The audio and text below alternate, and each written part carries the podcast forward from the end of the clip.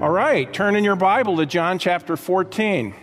We're in a series, The Seven Motivations of the Christian Life, and this is the imminent return of Jesus Christ, the imminent return, the rapture of the church, and this is part two. Last week we set the foundation of why the rapture of the church is an imminent event.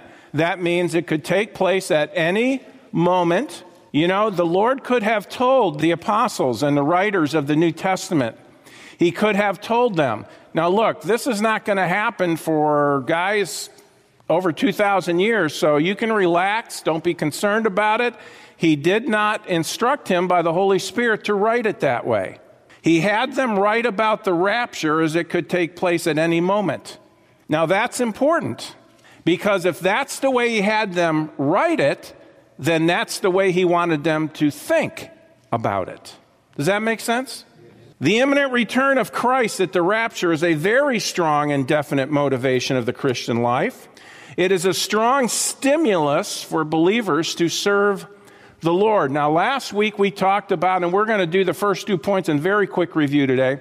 Last week we talked about the fact of His coming. The fact of His coming. We know, I love this, we know He is coming back because He said so. You don't need anything more than that, folks.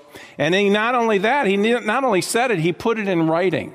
So we see the fact of his coming in John fourteen one. It says, let not your heart be troubled. That's why we can be excited about the rapture and we can have joy in our Christian lives. Christian, can I tell you this? The worst you will ever have it is now. The future is bright for the believer. Let not your heart be troubled. You believe in God, believe also in me. In my Father's house are many mansions, dwelling places. If it were not so, I would have told you, I go to prepare a place for you. And if I go and prepare a place for you, I will come again and receive you unto myself, that where I am, it's heaven, there you may be also.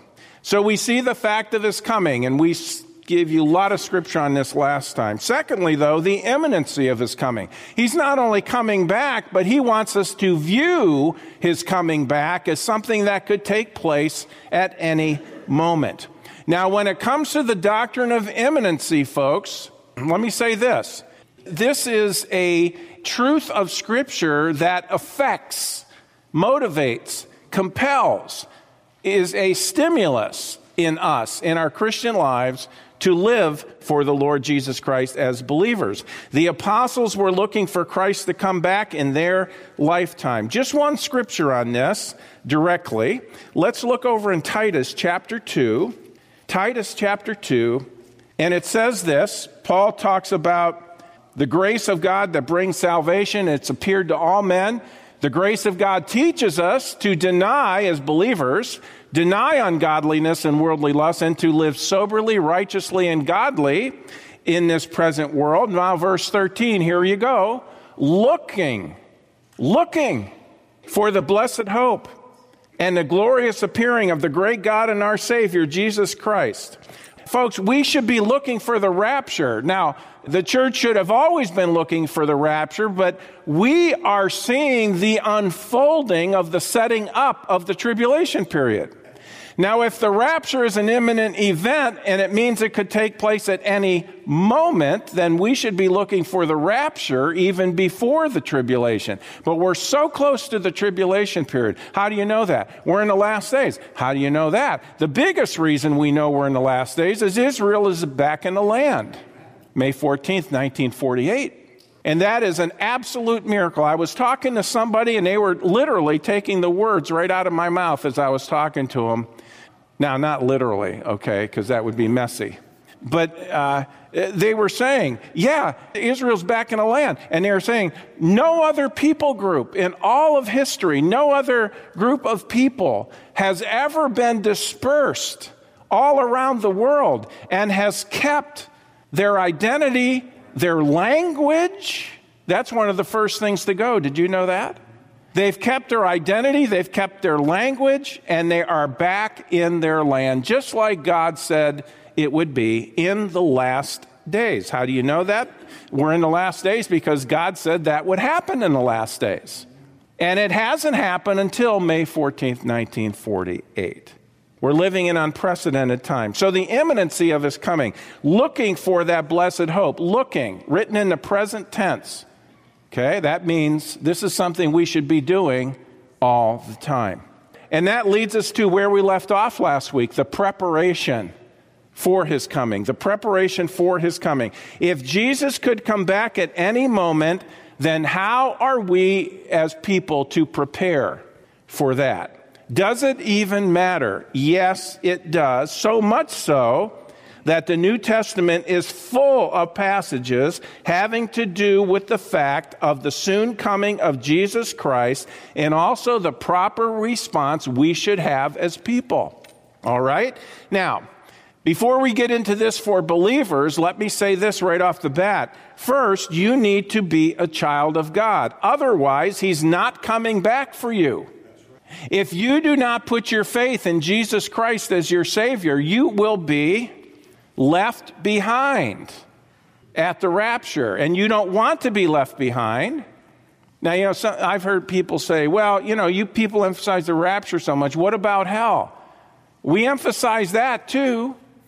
You know what the tribulation is, folks? The tribulation is a foretaste of the suffering.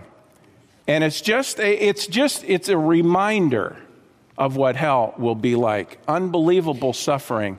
Not in this world, in the next world, and it is eternal. You need to be a child of God if you're going to go at the rapture. Not only that, if you're going to be saved from hell to heaven, you need to be a child of God. Now, most people think, okay, well, what does that mean? Oh, I know what it means. I need to live in a Christian way. I need to cut out the bad things. I need to start doing good things and all that. Looking at themselves, looking at their performance, looking at getting religious, but getting religious will not save you.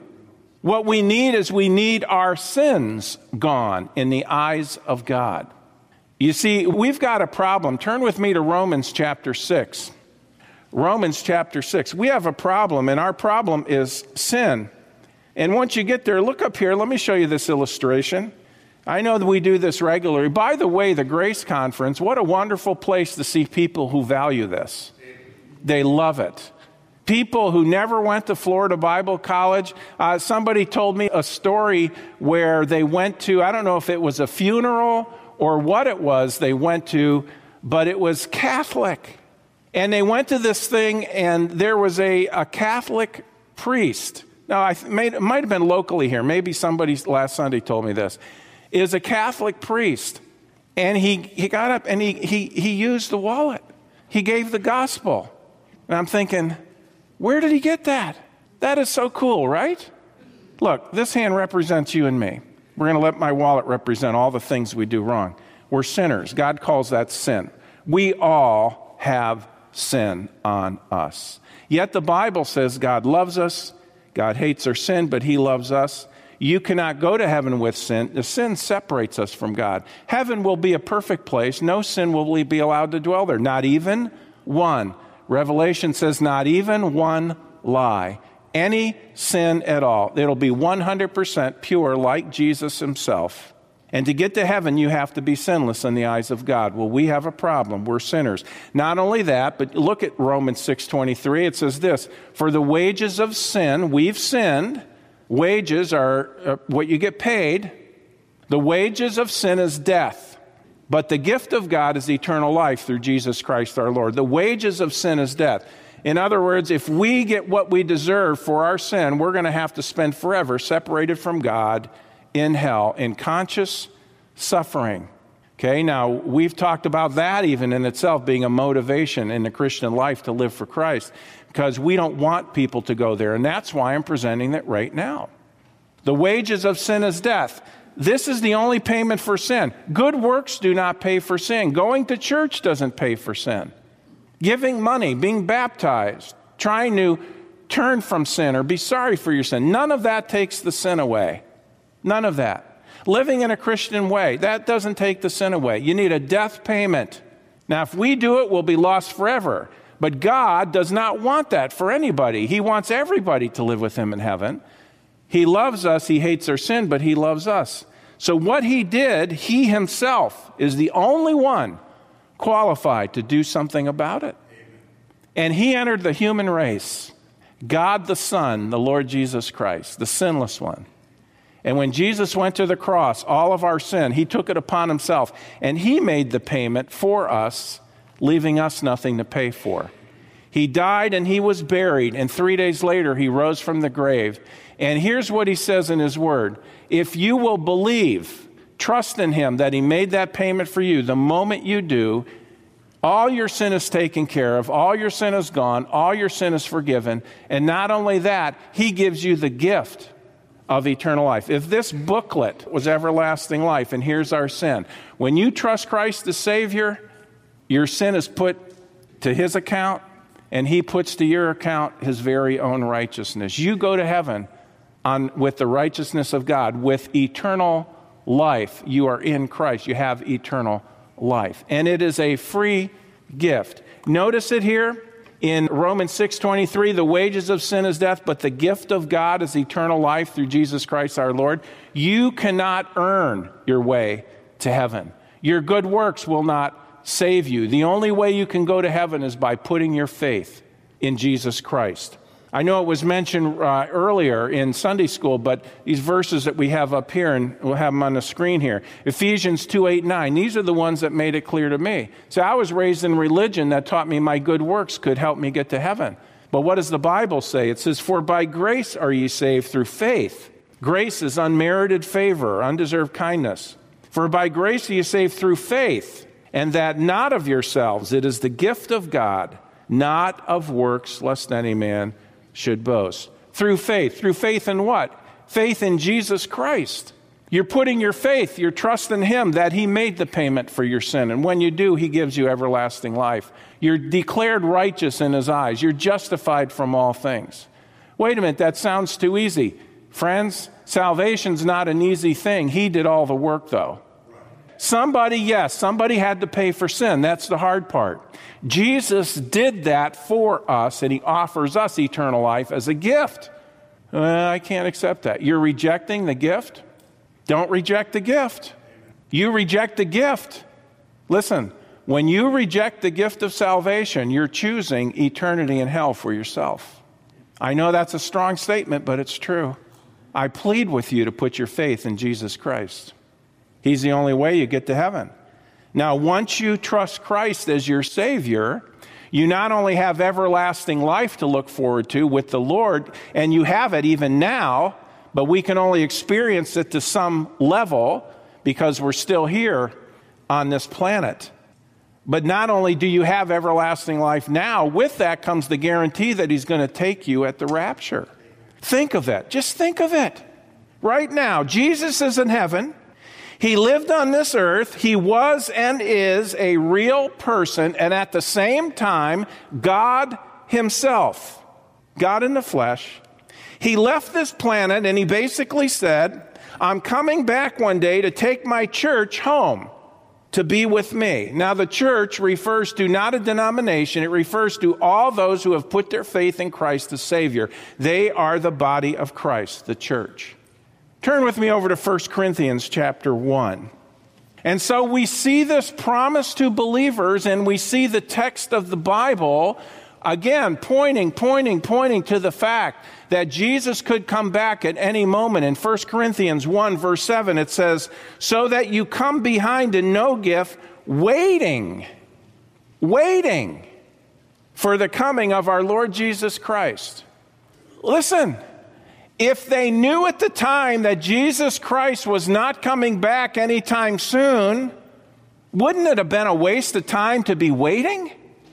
No, the fact that they are instructed to be waiting for him to come back shows he could come back at any moment.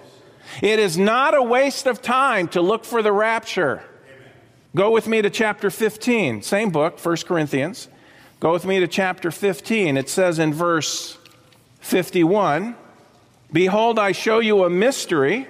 We, believers, Paul, by the way, he includes himself in this, and he's talking about the rapture. He's in, he's includes himself as one.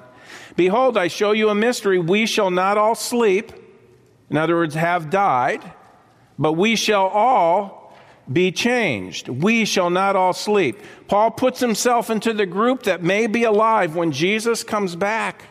He was looking for the Lord. Verse fifty-two, in a moment, atomos. We get our word atom from it.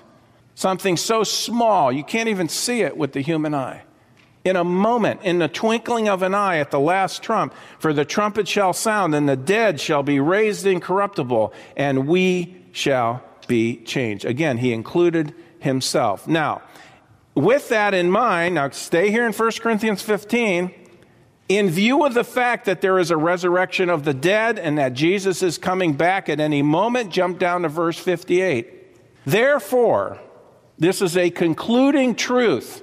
Because there is life after death, because there is resurrection, because all those in Christ have the promise that Jesus is going to come back and take us home, and that we should be looking for him. Therefore, my beloved brethren, be ye steadfast, unmovable, always abounding in the work of the Lord, for as much as you know that your labor is not in vain in the, the Lord. Isn't that amazing? Verse fifty-eight. See, the imminent return of Christ, the rapture of the church, is a motivator. And the fact he could come back at any moment, it is a motivator for us to be living our lives for him and not wasting our lives as Christians. For as much as you know that your labor is not in vain in the Lord, a lot of Christians don't want to labor today. By the way, that word labor, you might say, oh, that sounds like hard work and toil and sweat. Wonder what it is in the Greek. Well, you nailed it already. That is what the word means. It means hard work, toil. It's translated sometimes in our King James Bible as trouble. By the way, if you truly live for Christ, there will be some trouble. Paul says, all those that live godly in Christ Jesus shall suffer persecution. If you're living for Christ, you're public with your Christianity. If you're public with your Christianity, you're going to get blasted by some people. Okay? Don't let that bother you. Say, well, I must be doing something right. For as much as you know that your labor is not in vain in the Lord. Once we are saved, God wants his children to faithfully live for him. He wants us to live pure and dedicated lives to him and his cause. Above all, he wants us to share the gospel with the lost, just as someone had done for us. Can I ask you a question? Do you remember when you first understood the gospel? Do you remember? I remember like it was yesterday. Aren't you glad there were faithful Christians who cared enough to explain the gospel to you so that you could be saved? Aren't you glad there was, maybe you got saved through reading a tract. Aren't you glad that somebody took the time and the energy to put those thoughts on paper and then get them printed, invested the money, so that you could one day read a little pamphlet and, and how to be sure of going to heaven? Aren't you glad there are people putting out publications that have the gospel all the way through them, to where you can read it and be saved? Faith comes by hearing. You can hear with your eyes, in a sense. Faith comes by hearing, hearing by the word of God. Folks, listen. If somebody cared enough about me and about you to share the gospel with us, that made the difference between us spending forever in hell or spending forever in heaven. Should we not, as believers, do the same? Yes. Yes, we should. Turn with me to First John chapter two. Your life matters as a Christian. I know there are some believers who will hear this. There's all kinds of weird false doctrine out there today, folks. Listen. Listen, read your Bible, okay? Stay in the Bible. Am I against preachers on the internet? No, because then I'd be against myself. There are some good ones, but you know what I would recommend you do? Not that I have all the answers, because I have people ask me, what about this guy? What about that? I say, I've never heard of him. See, it's like the wild, wild west, but there are some I do know about. Ask, and I can tell you some to stay away from for sure. And by the way, it's the majority of them. Spoiler alert. But there are some that you can really benefit from. First John two twenty-eight, and now little children, abide in him, that when he shall appear, we may have confidence and not be ashamed before him at his coming. Abide in him. When? Now. Now. And now, little children, abide in him, that when he shall appear, we may have confidence and not be ashamed before him at his coming. I got off track. Here's the point. There are people out there right now, big movement of people. And the way this, a lot of this was, I wouldn't say it's a new doctrine, but it's being popularized by the internet. Well, if you've trusted Christ as Savior, God is just, you know, you're accepted in Christ. So here's their, where their conclusion. Therefore, the idea of you having to, or or that you're supposed to serve the Lord, or that you're going to stand at the at some sort of a judgment one day and all this kind of stuff, that's legalism. That's false doctrine. That's backloading the gospel. No, you saying that is heresy. All we're asking you to do is read. It'll clear up this foolishness that's being preached today. First John two, verse twenty-eight, and now little children abide in him. I'll define these terms in a minute. That when he shall appear, that's the rapture. When he shall appear, we who are saved, that's the little children, and now little children abide in him, that when he shall appear, we may have confidence and not be ashamed before him at his coming. That wouldn't be there if there weren't Christians who are going to be ashamed when they see Jesus at the rapture.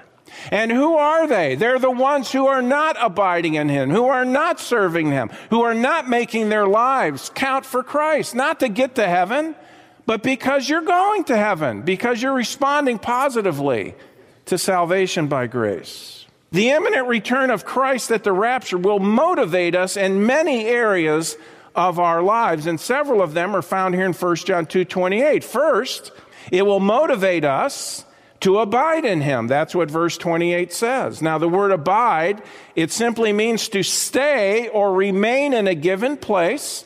It's the same word as used as in John chapter fifteen when John, same writer, said, if we abide in him and he abides in us, right? First John, or, uh, John chapter fifteen. Here we have it. The word abide means to stay or remain in fellowship, to stay close to Christ. John is writing to the believers of his day, telling them to stay in fellowship with Christ. Now, he was telling them, he did not say, uh, catch this, he did not say, someday there will be a generation that will need to abide in Christ because Jesus will come back then. He was telling them to abide in Christ now. And what does that point to? The imminent return of Jesus Christ. Could take place at any time. He said, you abide in him now because he's coming back. He was looking for the Lord and exhorting his readers to do the same. Now, little children, abide in him, that when he shall appear, we may have confidence and not be ashamed before him at his coming. But not only that, secondly, as we abide in him, it will give us confidence when we see him. The word confidence means boldness or openness of speech. It is the idea of, listen, it is the idea of one with nothing to hide and therefore able to be bold and have confidence. Do you get the picture? It's very plain. Isn't it just plain in Scripture how it should be? For those who want to abide in Christ, who are living their lives for Christ, who are making each day count for Christ, imagine sitting there reading your Bible or witnessing to a lost person, or you are in prayer communicating with your Heavenly Father, or sitting here in a church service listening to the Word of God, studying the Word of God together.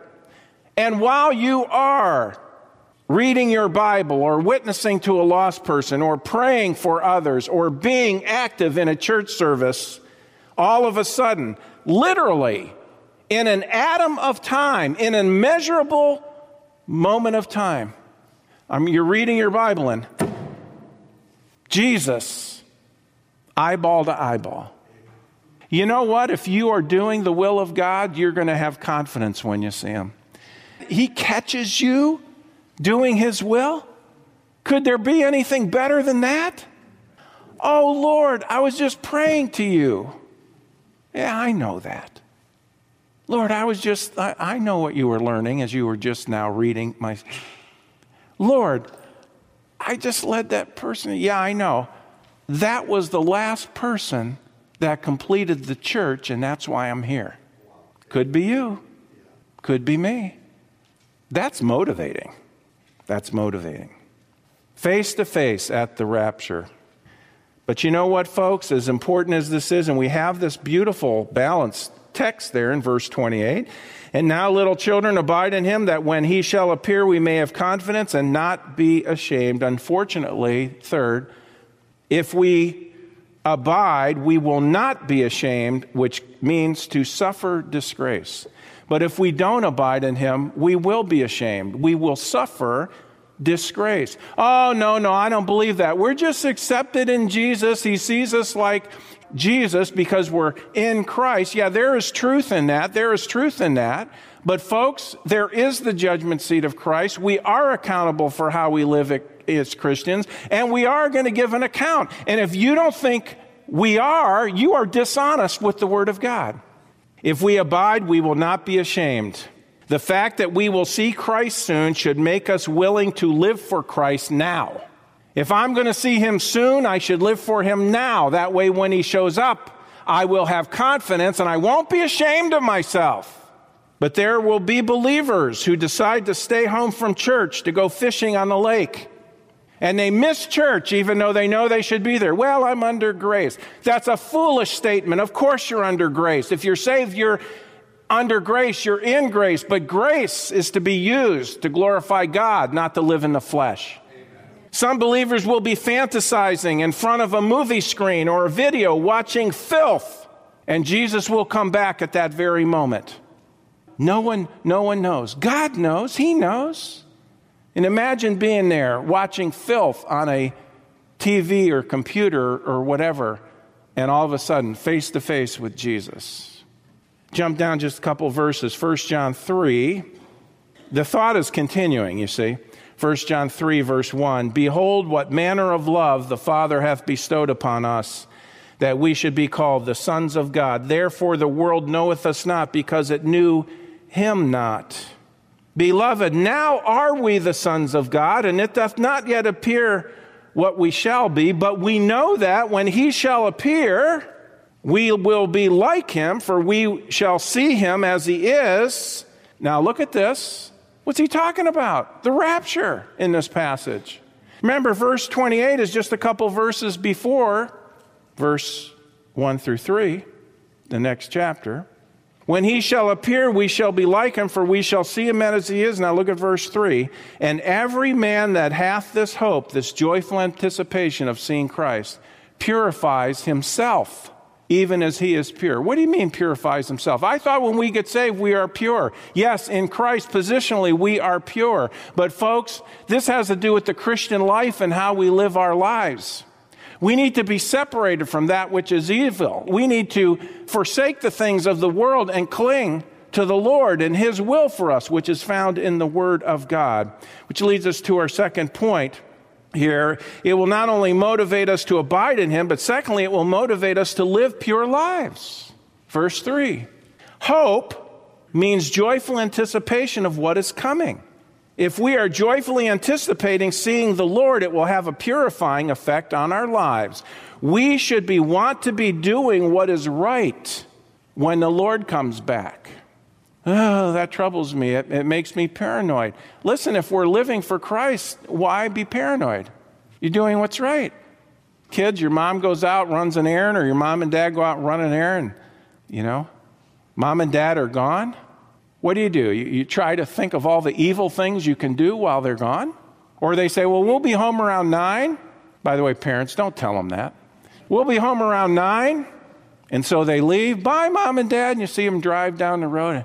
All right, here we go. We can live it up till nine. As long as everything's cleaned up, they won't know. Yeah, there's a problem, though. There's a you got a bigger problem than your parents. It's the Heavenly Father. And he's been watching everything. But you know what? If we are not trying to live a secret, twisted, sinful, carnal, fleshly life, we don't have to worry. about when our Heavenly Father through Christ shows up. We don't have to worry when we see Jesus if we're abiding in him, if we're living for him. Do you get the point?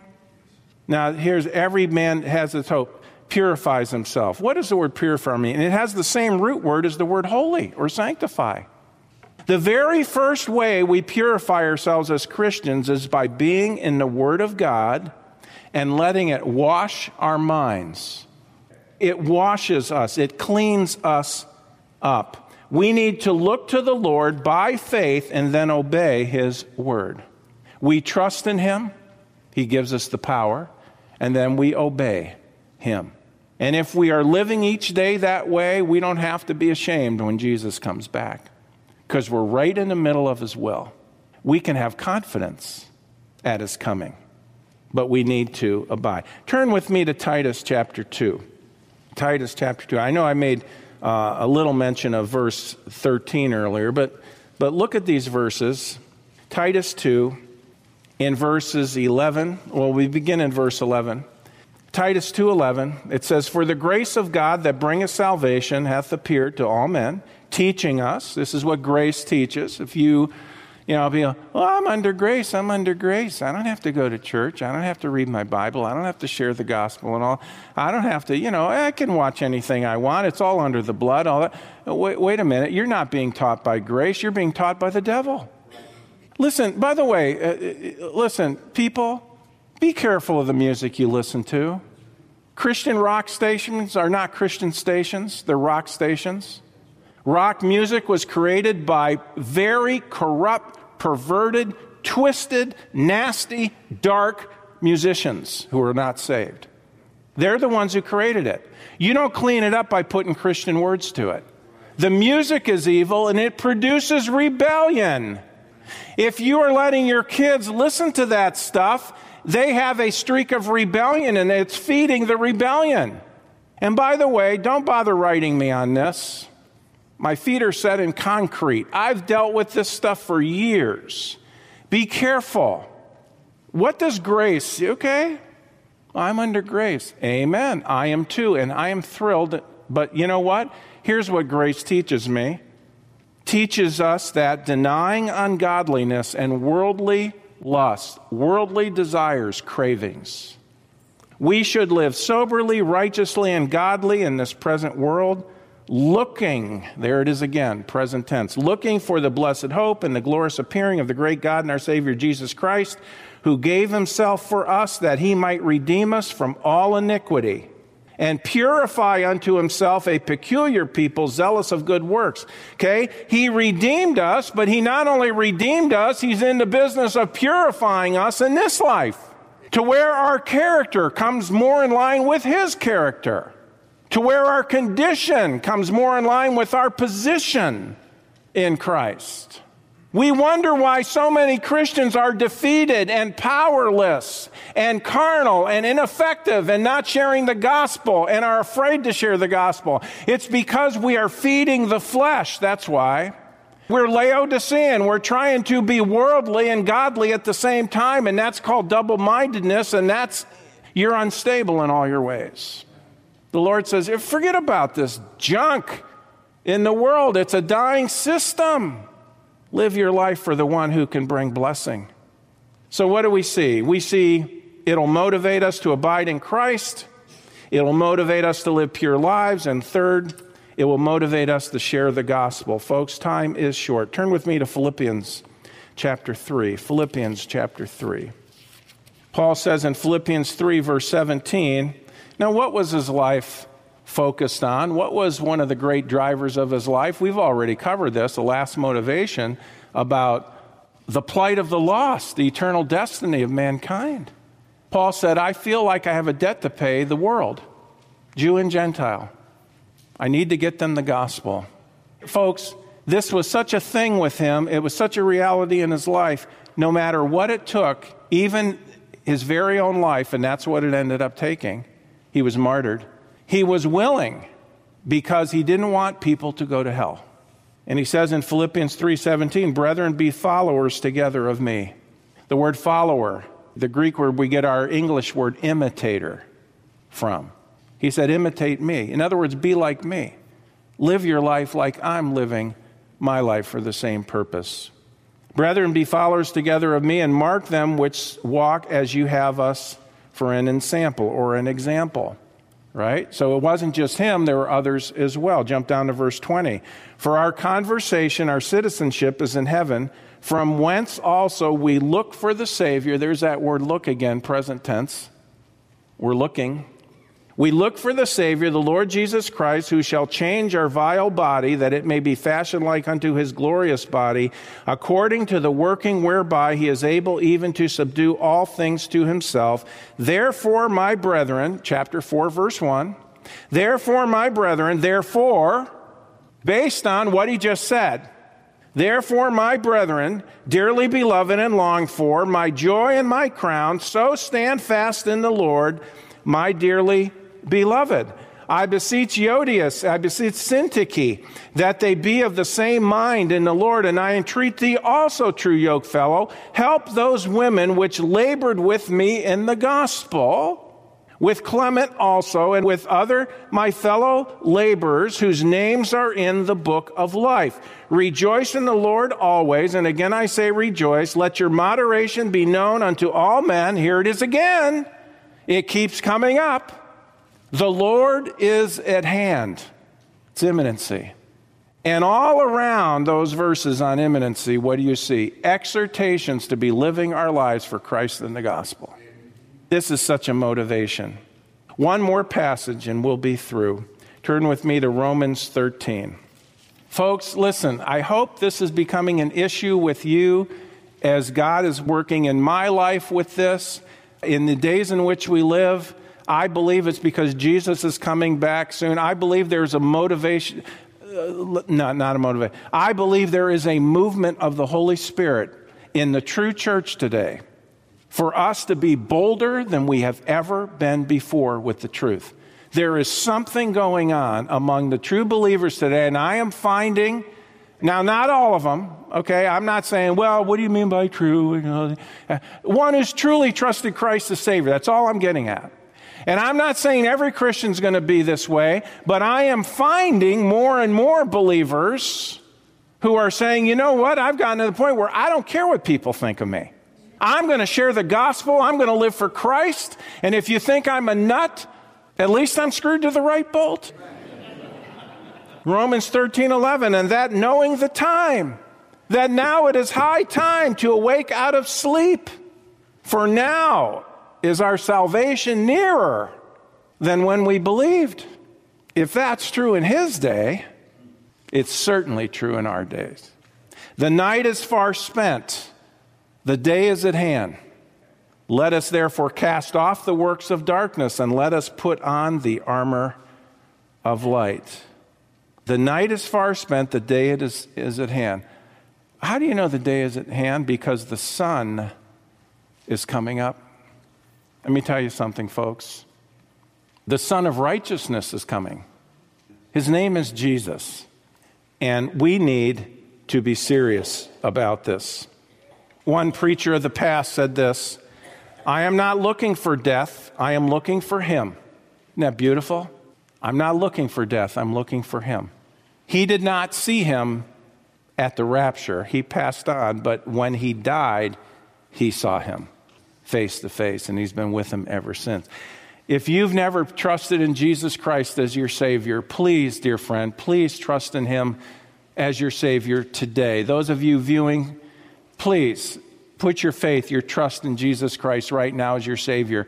He's the only way you can go to heaven. It's not him and your faithfulness. It's not faith in Christ and you living your life for him. Because if you think you have to live your life for him, you're trusting in your performance.